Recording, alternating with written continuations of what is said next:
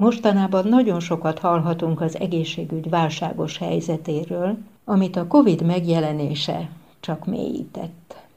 Ha lenne elég pénz, orvos és ápoló, akik olyan hivatás tudattal dolgoznának, mint a következő interjú alanya, a fejünk sem fájna. Mai interjú alanyom dr. Bencsik Erzsébet, aki Cegléden házi orvos. Bár a hölgyek esetében nem ezzel szoktuk kezdeni az interjút. Életkora 86 év, hány éve praktizálsz Erzsébet? 59-ben végeztem. 69 novemberében foglaltam el a körzetet. Azóta folyamatosan ugyanabban a körzetben dolgoztam.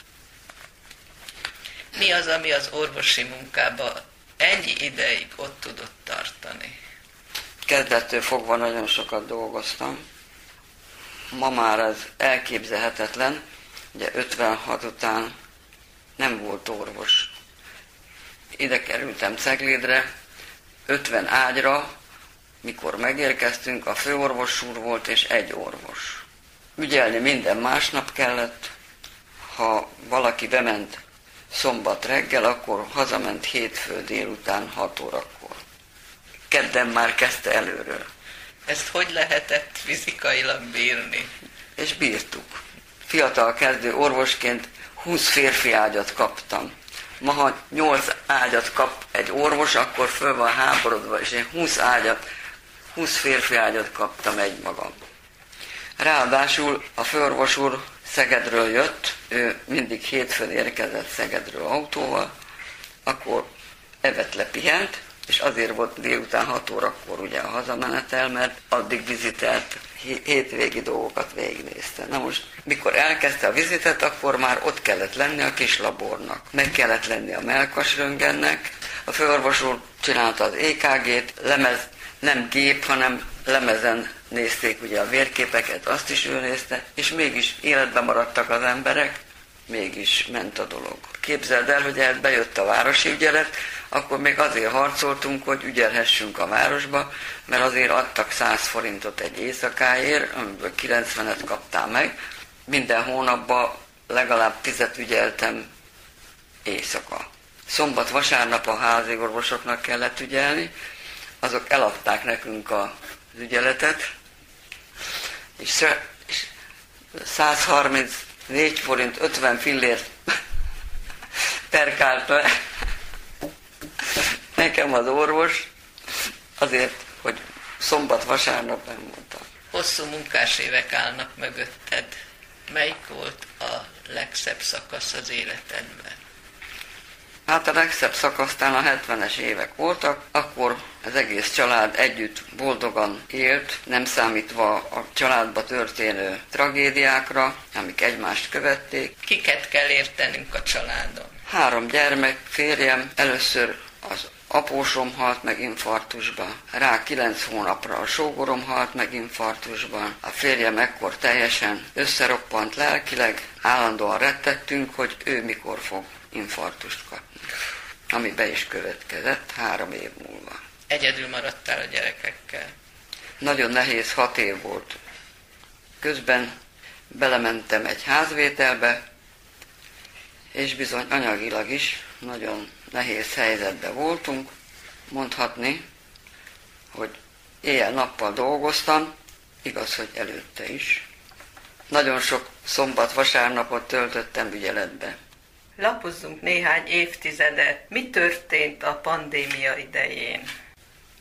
A koronavírus idején még aktív orvosként dolgoztam. Úgy oldottuk meg a problémát, hogy hazaköltöztünk az írnokommal a lakásomon lévő kis rendelőbe. Ott fogadtuk a telefonhívásokat, a számítógépen kezelve intézte a recepteket, a szükséges papírmunkát kinyomtatva én a rácsos kapumon adogattam ki a betegeknek. Akkor még a betegek, az emberek védekeztek, maszk mellett gumikesztyűt is használtak, betartották a kapunál állva a távolságokat. Ha valakinek problémája volt, akkor én beszéltem vele telefonon, ha feltétlenül orvosra volt szüksége, akkor egy fiatalabb kolléganőm ment ki a házhoz. Mindenkit igyekeztünk lebeszélni arról, hogy szakorvoshoz vagy bármi vizsgálatra menjen, lehetőleg tartózkodjon otthon. Január 1-ével úgy döntöttünk, hogy leadom a körzetet az önkormányzatnak, sok papírmunka után ez sikerült is. 21 januárjától az arab orvossal kötöttek három monopos szerződés. Közben a betegek egyfolytában kerestek, hol segítséget kértek, hol panaszkodtak. Mindenkit biztattam, hogy meg fog oldódni a körzet sorsa. Akin tudtam, segítettem. 2021 márciusában az alpolgármesternő telefonon felkeresett, hogy lejár az arabbal a szerződés, és nagyon szeretnék, hogy a átmeneti időre vállaljam el a helyettesítést, hogy a körzet ne essen szét. Így március 1 újra visszamentem, és megkezdtük a munkát. Mi volt a legnehezebb ebbe a munkába? Ebbe a munkába a legnehezebb az oltásra összegyűjteni a betegeket. Mert Magyarországon olyan jó helyzetbe voltunk, hogy válogatni lehetett az oltóanyagokba, és a betegek messze menően válogattak. Mi megkaptuk a regisztrációs listát, ennek alapján súlyosabb betegek megkapták a Pfizer oltást. Igyekeztem azokat a betegeket, akik kimaradtak Pfizerrel beoltani. Utána kezdődött a keserves munka, telefon. Volt olyan nap, hogy 60 telefont eresztettem meg, és 8 beteget tudtam összegyűjteni. Miért tartózkodtak, féltek az oltástól? Vagy nem értek rá, vagy mást óhajtottak, az időpont nem ér, felelt meg.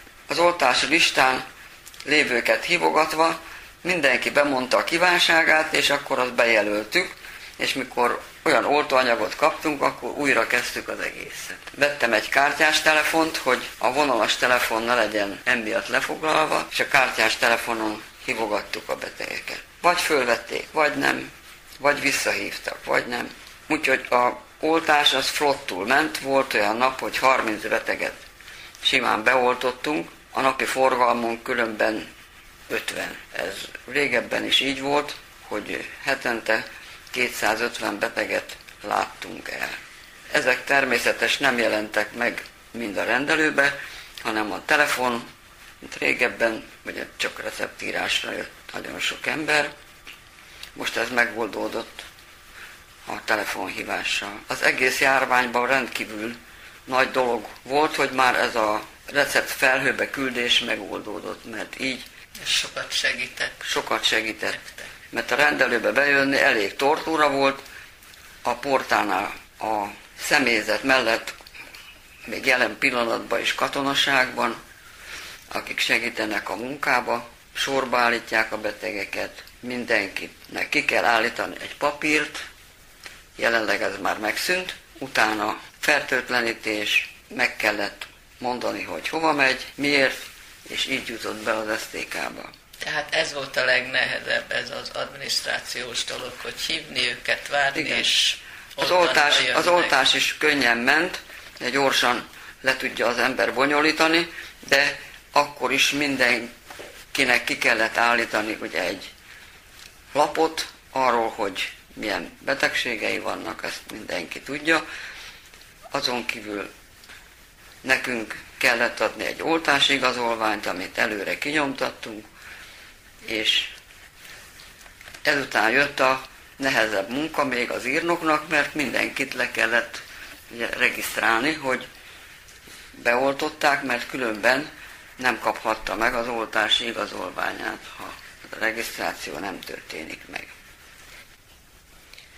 Van-e valami terved a jövőre vonatkozóan még? Semmiféle tervem nincsen. Megmondom őszintén, reggelente fölébredek, akkor tele vagyok tervekkel a fejembe. Aztán... Ezek mire vonatkoznak? A napi, napi, teendő. napi teendőre, közben állandóan még mindig hívnak a betegek. Most leszek igazán nyugdíjas. 86 évesen. 86 és fél évesen, mert januárban születtem. Köszönöm szépen a beszélgetést. Dr. Bencsik Erzsébet nyugdíjas ceglédi háziorvost hallották.